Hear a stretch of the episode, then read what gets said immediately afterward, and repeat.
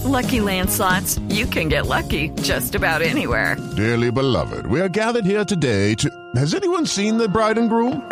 Sorry, sorry, we're here. We were getting lucky in the limo and we lost track of time. No, Lucky Land Casino, with cash prizes that add up quicker than a guest registry. In that case, I pronounce you lucky. Play for free at LuckyLandSlots.com. Daily bonuses are waiting. No purchase necessary. Void where prohibited by law. 18 plus. Terms and conditions apply. See website for details. Lucky Land Casino asking people, "What's the weirdest place you've gotten lucky?" Lucky in line at the deli, I guess. Aha, in my dentist's office. More than once, actually. Do I have to say? Yes, you do. In the car before my kids' PTA meeting. Really? Yes. Excuse me, what's the weirdest place you've gotten lucky? I never win and tell. Well, there you have it. You can get lucky anywhere playing at LuckyLandSlots.com. Play for free right now. Are you feeling lucky? No purchase necessary. Void where prohibited by law. 18 plus. Terms and conditions apply. See website for details. It is Ryan here, and I have a question for you. What do you do when you win? Like, are you a fist pumper? A woohooer, a hand clapper, a high fiver. I kind of like the high five, but if you want to hone in on those winning moves, check out Chumba Casino. At ChumbaCasino.com, choose from hundreds of social casino style games for your chance to redeem serious cash prizes. There are new game releases weekly, plus free daily bonuses. So don't wait. Start having the most fun ever at ChumbaCasino.com. No purchase necessary. VGW. Void were prohibited by law. See terms and conditions. 18 plus. Hello and welcome to the Paddock and the Pavilion with Stephen Wallace. In each show, Stephen will interview someone connected to the world of horse racing or cricket. Hello, everyone. Today's guest, Emily Windsor, is definitely an all rounder. Emily juggles working at the Sussex Community NHS Foundation Trust with playing top level cricket for the Southern Vipers and last summer for the Trent Rockets. Thanks for joining me on the Paddock and the Pavilion, Emily. Thank you, and thank you for having me. Looking forward to having a chat. Well, Happy New Year to you. Thank you. Now, my first question to you is how do you fit all all these things in, all the different things that you do? The honest answer is I have no idea. I think yeah, I mean I have to be quite prepared and sort of good time management. Um, but obviously at times it's pretty tough. Um, but yeah, I manage it. I think I'm very lucky that sort of wherever I'm playing. So if I'm playing cricket at the Vipers, or if I'm at work at um, with at Sussex Community NHS Foundation Trust, or if I'm at uni um, or Sheffield Hallam, they're all really supportive um, of each of the other different aspects and know that it's important to me. So they're very good at if I'm in a bit of a pressured situation for one reason, they sort of lay off in the other. I still obviously have to work my hours in the NHS. There's no flexibility with that. I can obviously take annual leave, but um, yeah, it's it can be tough at times, but I've found a way, and I mean, it works. I've managed it so far, so fingers crossed it keeps going in that way. Well, you do very well. What What's your actual job with the with the NHS? So I'm a physiotherapy apprentice. So basically, they I'm part of my job. I work with um, children, um, basically doing rehab with children that have done that have injuries, or it could be a child with long term health conditions, so like a disability. So there's a real range to what I do. So I do the rehab and work with the physios there, and then the other half, um, I they're basically paying me to study to get my physio qualification, um, which is obviously really good, um, because obviously a physio is definitely a career I want to go down as well as all the other things. So it just it's like another string to my bow. And when I qualify, which is hopefully in April 2023, that's a big tick. And um, the plan is to then I can switch my focus more to my cricket and my commentary, that side of things. So and just tick around, tick away with the physio alongside. Um, hopefully with children as well, because I really enjoy that. Well, how difficult has it been though working for the NHS over the last about two years now. Yeah, obviously the the dreaded word COVID. we have to mention it, don't we? Um, it's had its ups and downs. The initial when we COVID initially came about, and it was very unknown. Um, our service, some of us, well, quite a lot of our staff, we were a team of about twelve, and nine of them got redeployed. To different areas, and then three um, were left. So it was me and two other physios, but we were left to manage not just our area, which is Chichester. We had had Crawley and Horsham patients as well. So there was a big, a lot of patients to manage, and obviously that was stressful in that aspe- aspect. But obviously the physios were needed elsewhere, and um, were doing a job for COVID. But sort of when once we got the staff back, they've seemed to stay back, which is good. So I guess other than the pressures of people going off sick and stuff, um, we've managed to keep our our staff pretty fit and healthy actually, which is is good. But um, there's obviously the added PPE for everything that we're doing, which we're very obviously grateful for. But yeah, it can be challenging, as you can imagine. Working with children, you look kind of scary in in full PPE. So um, trying to be friendly through a mask and you can't do the smile and all that type of thing that you need with children because they don't really understand especially the younger ones. So it has had its um, added i guess pressures at different points but i'm really hoping that we're getting towards the end of it. And i mean i know it's pretty horrific at the moment in the hospitals and i'm very grateful for the staff that work in the acute setting and i know how hard they're, they're working and how stressful it must be for them. So where I'm out in the community, I don't necessarily see the that busy period as much, but I know it's it's not a, it's not the best place to be working, but they get they will get through definitely, and hopefully we can have a time soon where we don't have to worry about COVID. Well, let's all hope so. Well, it must be so hot when you're working in PPE kit. Yeah, it definitely is. In in the winter, we were saying today that it's actually all right because it keeps you a little bit warm. Because yeah, when, when, we have to like obviously open doors and windows all the time, when you got a face mask on, it it keeps you quite warm. But Joe, what I I think we're so used to it now. So like uh, this obviously face mask thing since the start well, as soon as we arrive in the building, you're in a face mask the whole day. The only time you take it off is obviously to eat and drink when you're distant from everyone else. So I don't actually notice when I've got a face mask on now. Like when I go to cricket, everyone's still moaning about it. I'm like, oh, I've still got my mask on. I'll take it off and stuff. So yeah, I've sort you sort of get used to it. It is pretty warm, but but it's obviously protecting us and our patients, which is obviously the important thing. Well, let's move on to your cricket career. And uh, a question I ask everyone is how did cricket start for you?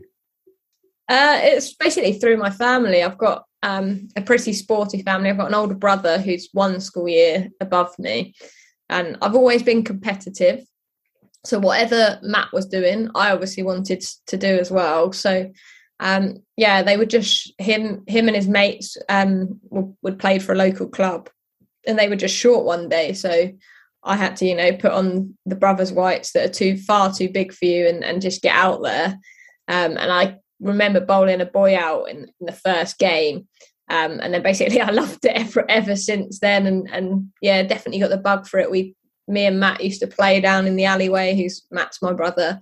Um, and dad would throw balls at us um, days on end. Um, yeah, we just had a real love for it in, in the family and my grandparents as well. Um, so yeah, my mum didn't get much choice but to, to come along and watch, but um, she's not the most skilled at it herself, bless her. So, how old were you when you first started playing then? Eight or nine, I'd say. I think nine. I'm pretty sure nine. Everyone asks this and I never know the answer. oh, you're so young. It's not that long ago, you see. So, uh, some of us have a lot further back to remember. But you played for Hampshire at, at a very young age, didn't you, then? Yeah, so I started under like I was straight in at the under 11s, um, and I I think I was nine then. Um, yeah, and I went straight in as captain, which is uh, it's weird to imagine me now as a nine-year-old captain in the side. I'd kind of like to watch it back. It must be pretty entertaining, but yeah, no, I'm very lucky, and obviously I've loved every minute playing for Hampshire growing up. Yeah, and you made your debut for Hampshire in 2013. Well, that's the, the, the full team in Division Three and you must have only been 15 then. Most of the players must have all been older than you. What was that like? Yeah, I mean that's it was pretty crazy, but um, I like I'm pretty, I could, especially as a youngster, I was pretty confident, and I think I just got stuck in straight away. And luckily, I knew a couple of the players um, through playing club cricket with them. So yeah, it was it was daunting. Um, obviously, making the um, senior side debut, um, you want to make a mark, but yeah, no, it's it's been a pretty cool experience, and I actually don't think every I think every Hampshire women game since then I've played. I've not missed one between then and now, which is quite a cool stat. Yeah, and you've certainly seen a rise in Hampshire's fortunes. When you so made your debut, they were in Division Three, um, champions of Division Three in 2015, and then in 2018, um, you're winning Division One. Yeah, no, it was it was a pretty cool experience actually. There was like um, a real investment in the in the women's game in Hampshire when I basically first started, and um, obviously we had um, Charlotte Edwards join us, which she just brings so much experience, and and she played for that year as well, so she obviously brings brings quality um, on the pitch, but. Yeah, we learnt so much off them, and we almost obviously we rised our game um, to that. And I think if you ask Charlotte, like when she first came and moved to us, she'd have been like, "What have I got myself into?" But but now, obviously, she's got a really good relationship with most of us, and she's and she comments on she sometimes go back to then and and sort of how we've developed as players and stuff since then. So yeah, it was a, a, pretty cool rise, and winning that county championship was was special. Definitely one of the highlights of my career. Yeah, I was going to ask you about Charlotte Edwards because she's she's quite local to where I'm where where I live here in Cambridgeshire. What was it like when you first batted with her for Hampshire? Uh, do you know what? She actually said one thing that to me, I can always remember it to this day, and it still sticks with me. Like, there's me thinking like batting was so complicated, and I'd be thinking about all these things when I'm about to bat. And, and she literally just said to me, if the ball's straight, hit it straight. Anything wide of the stumps, whack it. That was literally it. and I was like, oh, yeah, batting's easy. I'll just keep trying to do that.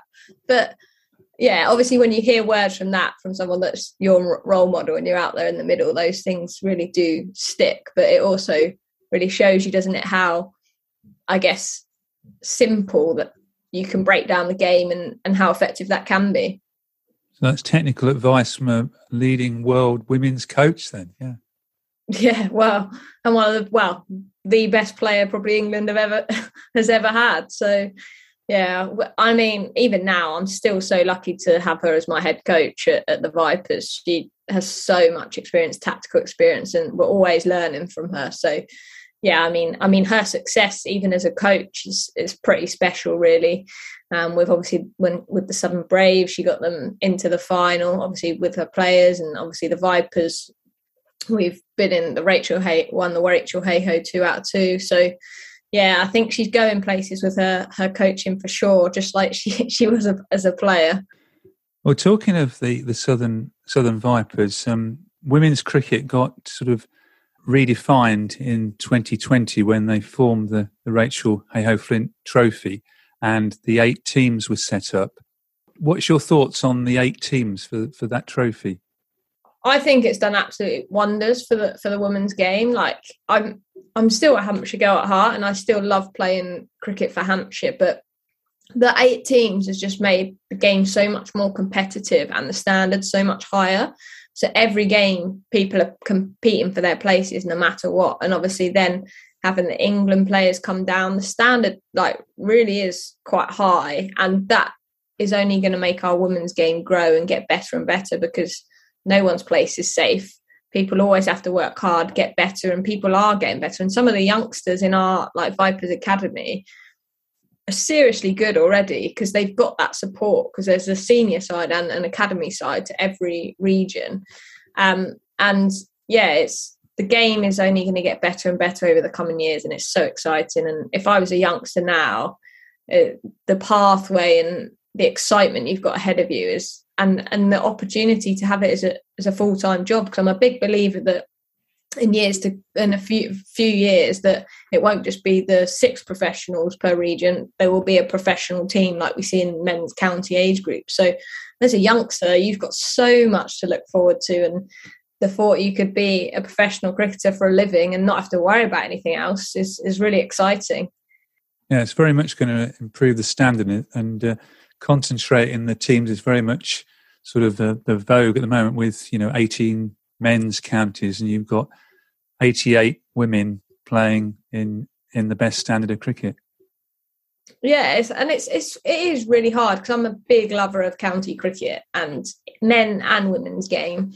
Obviously, as you mentioned, the debate about with the test team, isn't there at the moment that they think there's too many counties and stuff. And I mean, I'd hate to be in the ECB's position at the moment because getting that balance is is is really challenging because cricket fans support their counties, they're loyal to to those counties, and yeah, to reduce the teams and in that would have a massive benefit because the standard would be higher, the competition for places would be higher. But actually, the history of our game is county cricket. So, yeah, whoever's making that decision or or bringing about those ideas, I don't envy them at all.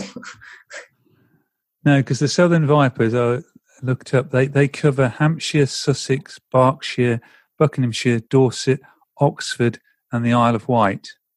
Yeah, yeah, that's a, the re, the region we have, and I mean it's quite a big region as well because they're not small counties. Um, but yeah, it's I mean, I guess in in the men's game if they mirrored that, think how strong some of those teams would be. But yeah, I think it's done where the women's game was at. It needed it needed this, and it was a way of getting the game professionalized and um, yeah, it's, it's very exciting, um, as I said. Well, we mentioned earlier that um, in the Rachael Heyhoe Flint Trophy that um, the Southern Vipers have won the 2020 and 2021. In, in both finals, you've made big impressions. The first one you made 37, um, but this year you were the player of the match, um, chasing the Northern Diamond score of 183 the Southern Vipers were at one stage 109 for seven. How did you go about uh, turning that uh, result round? Well, it was very stressful. I think when I walked up to bat, obviously bat six, um, we were in a bit of trouble really. Um, we yeah, we'd lost a lot of wickets quick, quickly, and it seemed it was like six had, for two at one stage, weren't you? Yeah, and it seemed like we had a long way to go. And obviously, between us and the Northern Diamonds, we always have great games of cricket, and um, sort of on the field, it's they're really tough battles. And I just sort of was saying to every new batter that came in with me, if we are here at 50 overs, we've won the game because of the amount of runs we were chasing. The only way Northern Diamonds are going to win it is if they bowl us out. And basically, that's all I I did in the way I had in my frame of mind, what Lottie told me, anything straight, I hit it back, and any width in my strength, I was obviously trying to score. Um, and in my head, I just knew that I had to take this the game deep. And when Tara came in at, at seven, she was very calm, and we just sort of kept chatting. We break broke the chunks down, and then we decided when we really wanted to to put to the Northern Diamonds, which was actually three overs to the end. Um, but yeah, I think it was quite challenging because mentally as well, because knowing when to go, knowing when to put your foot down was really hard. And like I, uh, since I've sort of obviously spoken to Lottie and said about my strike rate and that, and she's like, I don't care about your strike rate. You've won the game for us. Like that's that's all I can. That's all like she wanted. And she she also said in an interview after that, um, if I was there, she always believed we could win. Um, and that was obviously something really special for your coach to say about you, no matter who it is. Um, so yeah, obviously, I mean, I don't think I've ever had a day like that. Like scoring those winning runs, I just didn't know what to do. and then I cried as well coming off the pitch because both Lottie and um, Karts, who's our director of cricket, were emotional. And um, yeah, I can just remember all the team running on, piling on, and yeah, it was so special. And Tara was exceptional. Like that partnership between me and her is definitely one I remember for a little while. Yeah, it's Tara Norris, and you added 78 for the eighth wicket. And, and talking of your strike rate, uh, I've written it down here. You got 47 in 97 balls, but as you say, that you won the game, and you needed about a runner ball really in the partnership, didn't you? Yeah, we did, and I think um, it was it was quite good in a way because um, by that point when I was in, there were sort of sweepers out, so I could quite often like if I at that point I was scoring a little bit quicker, trying to rotate in the strike a bit better. Early on in my innings, I was dotting up quite a lot because it was straight and I was hitting the ball back basically.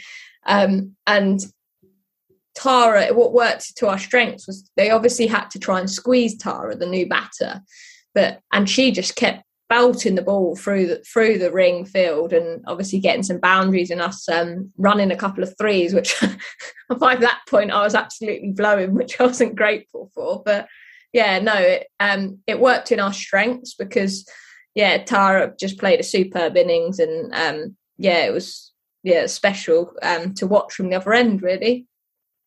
But getting 47 and the player of the match must be a real boost to your confidence in in the final. Yeah, definitely. And I think batting at six in the Vipers, I don't always get a go, especially like our top order is so good. Like the, they constantly um like they bat time, they score runs, and batting at six, often you don't get much of a go. So I said that I was having a joke with Georgia Adams, obviously our captain. I just thanked her after the game for giving me an opportunity to actually score more than about 10 because because usually I'm coming in with not many balls to spare. But yeah, I think that's what's at the Vipers. We're such a, a good team between us and um, we all enjoy each other's successes. So um, yeah, it's and it and it just seemed this season because obviously we had um, Charlie Dean get called up for England, Maia Bouchier get called up for England, who excitingly in the Test squad as well. See Danni Wyatt, Georgia Elwiss, um, who were sort of in and out of the team. So like we obviously lost some players to England, but then other players then had to step up. Um, and throughout the year, different players did. It wasn't the same person. So yeah, it was it was a really good team year actually. Um, and I know um, we celebrated well when we had an end of season awards at Christmas. well, on the back of your performances, you also got picked for the Trent Rockets in the in the hundred, and uh, you made your debut at the home of cricket Lords. Was that the first time you'd played at Lords?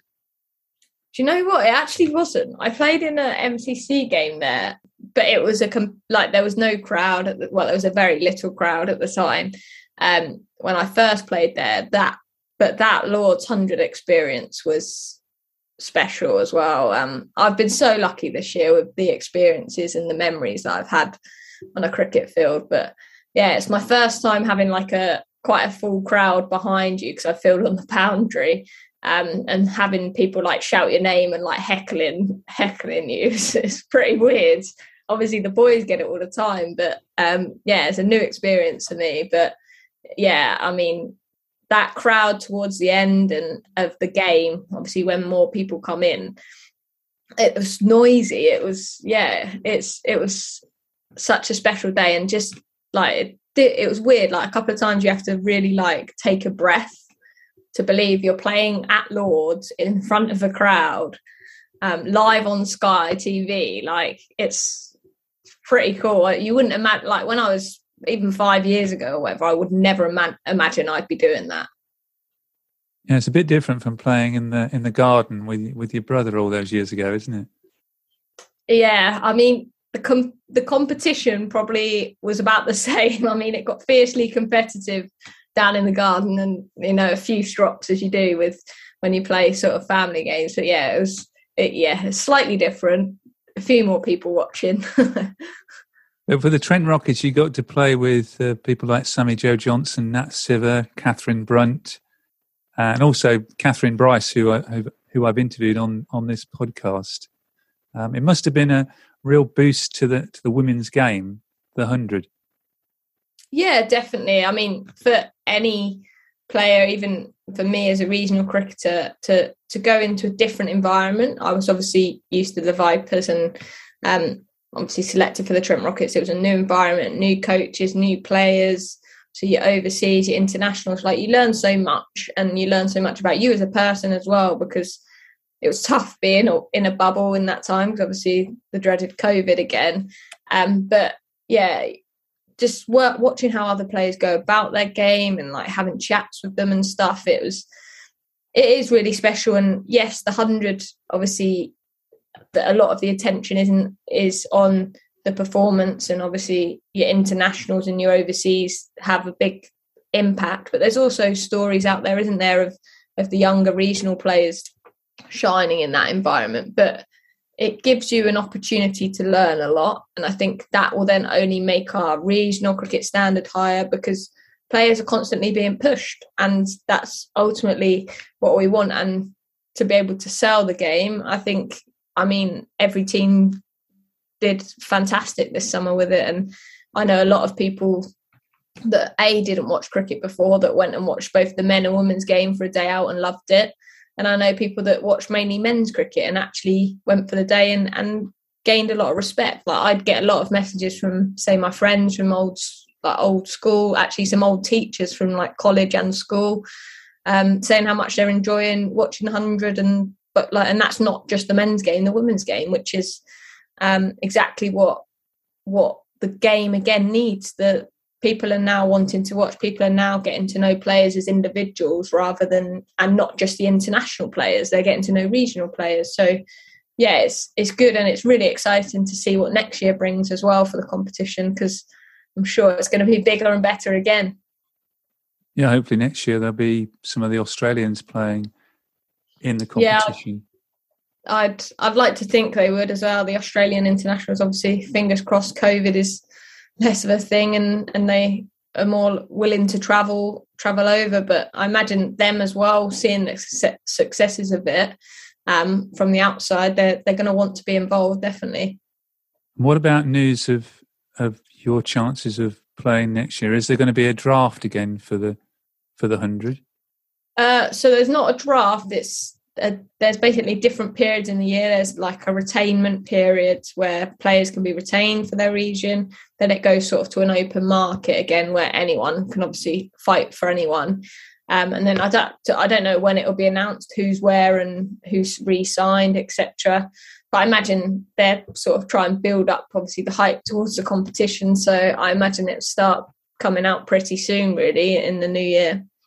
You're still hoping to be a part of it in 2022? Yeah, definitely. Absolutely. Really want to be part of it. I think you'd be crazy not to want to be a part of it. yeah, because it must have really put you under pressure. You know, with, with only being 100 balls, I know everyone says, oh, every ball counts in every game, but it really must have been very intense playing in, in that standard and level of cricket. Yeah, definitely. And it was almost like every run mattered and every like mistake. I don't want to look at it negatively, but I guess yeah, the pressure was definitely on, and more as well. I think because of the media. I think because the number of people watching, you don't want to be that person that makes the mistake that you then look at have to look up at your phone after the game and it's being replayed everywhere, do you? Um, but no, it's it was it is pressure, but like I I enjoy performing under pressure. I enjoy playing under pressure. It makes obviously those successes that little bit better um, and more enjoyable. So yeah, I think it's what it's what you want as a as a high level sportsman is to be put in those situations. And if you don't come out on the winning side or you make mistakes, you only get better by doing that, and you're you're constantly learning, which is good. I haven't mentioned it yet, but you also work in the media. You work for don't know where you find the time, but you work for BBC Radio Solent, and you've also worked for some for the for the BBC and the Test Match um, Special County Podcast. How did those two jobs come about?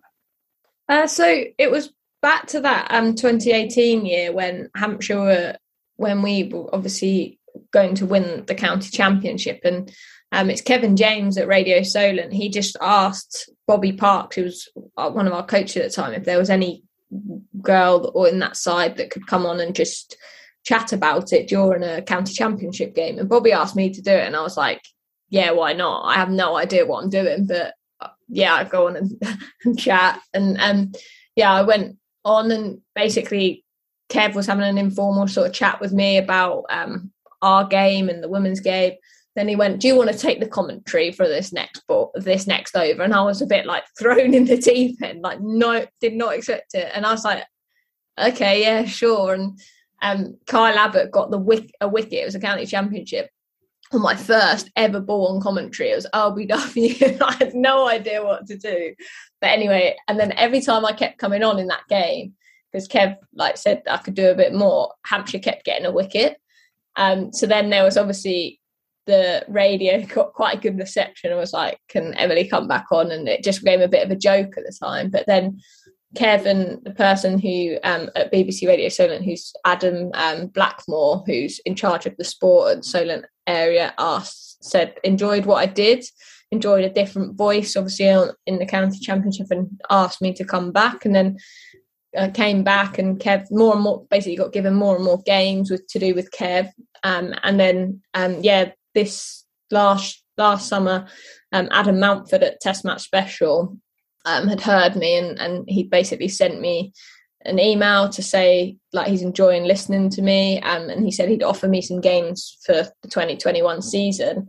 And I sort of looked in my inbox maybe like March April time and I was offered um, the England women's international game so in the first series and um, the series in September so yeah to make my I didn't expect that when he said here give me some games on test match special yeah, but to go into the um, doing some international cricket. So I had like Alex Hartley, Alison Mitchell, Daniel Norcross, Henry Moeran, um, Isabelle Westbury. Like to be commentating along those on an international game is was pretty cool. And um, Ali Mitchell, um, she was great. Like I, I always ask for learning because uh, I haven't got that much experience. I say if there's anything you think I can be better with, and and that. So I've got lots of tips from them as well, some of the best in the game, um, whilst on on the radio. So yeah, I I'm really lucky, really, to, to be in that situation, and um, it's definitely something I'm going to continue to do and, and, take all the opportunities as much as I can, sort of around all obviously all the other things that I'm juggling this summer. So hopefully more work again this year in 2022. Yeah, definitely. Fingers crossed. Well, I'd like to come on to talking about the women's ashes. We, we best not mention the men at the moment. Now, the women, uh, in fact, today, and we're recording this on a Thursday, it's going to go out on, on Sunday, they've brought forward the, the ashes for a week, and they're now going to start with the three T20s and then the test match and then the, the three one day internationals.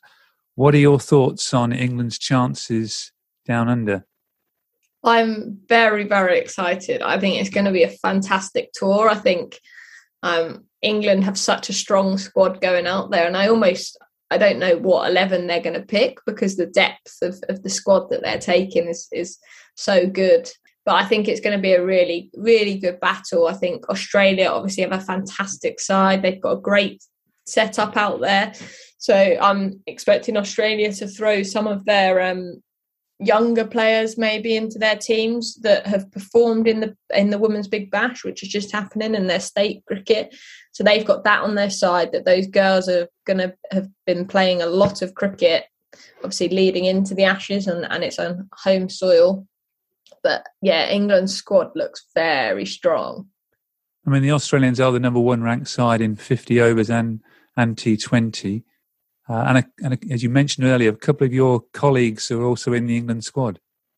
Yeah, I'm I'm literally so excited. Um, Charlie Dean is someone that she she lives like a couple of minutes down the road, and I've played cricket with her since she was little Diddy. We were both at Havant Cricket Club together, and um, yeah, honestly, she's one of my closest mates, and I'm so proud of her. Like, obviously, my family knows her family um, really well, and um, yeah, I was, I was lucky enough to be at her debut um, this year, obviously in England, and then yeah, it's crazy to think that she's going to an Ashes, but I, she's absolutely going to smash it out there. I know she is. She's just um, got the character and as a, as a bowler, um, as a spin bowler particularly, she's she turns the ball a lot, which is not you don't often see that in the women's game. So yeah, I'm I'm really excited and fingers crossed she gets she gets a gig out there and and can support her. And, and as for Maia, um, obviously Bouchier, she, for her to be going on a national series again, I mean, I'm not surprised when I watch her in the nets and stuff, like how hard she hits the ball and, and the quality that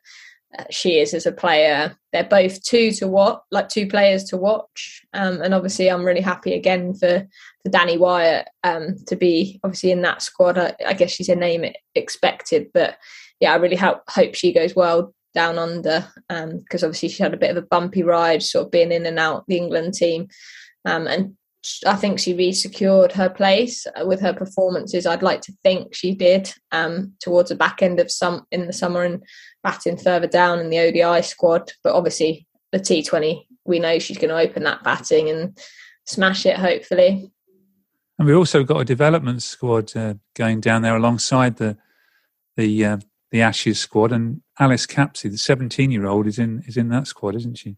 Yeah, she is. I think. I mean, there's a lot of exciting young players in that squad as well. I think from a Vipers perspective, Lauren Bell, the seamer, she's an opening bowler. She's she's a good player. Issy Wong's in there.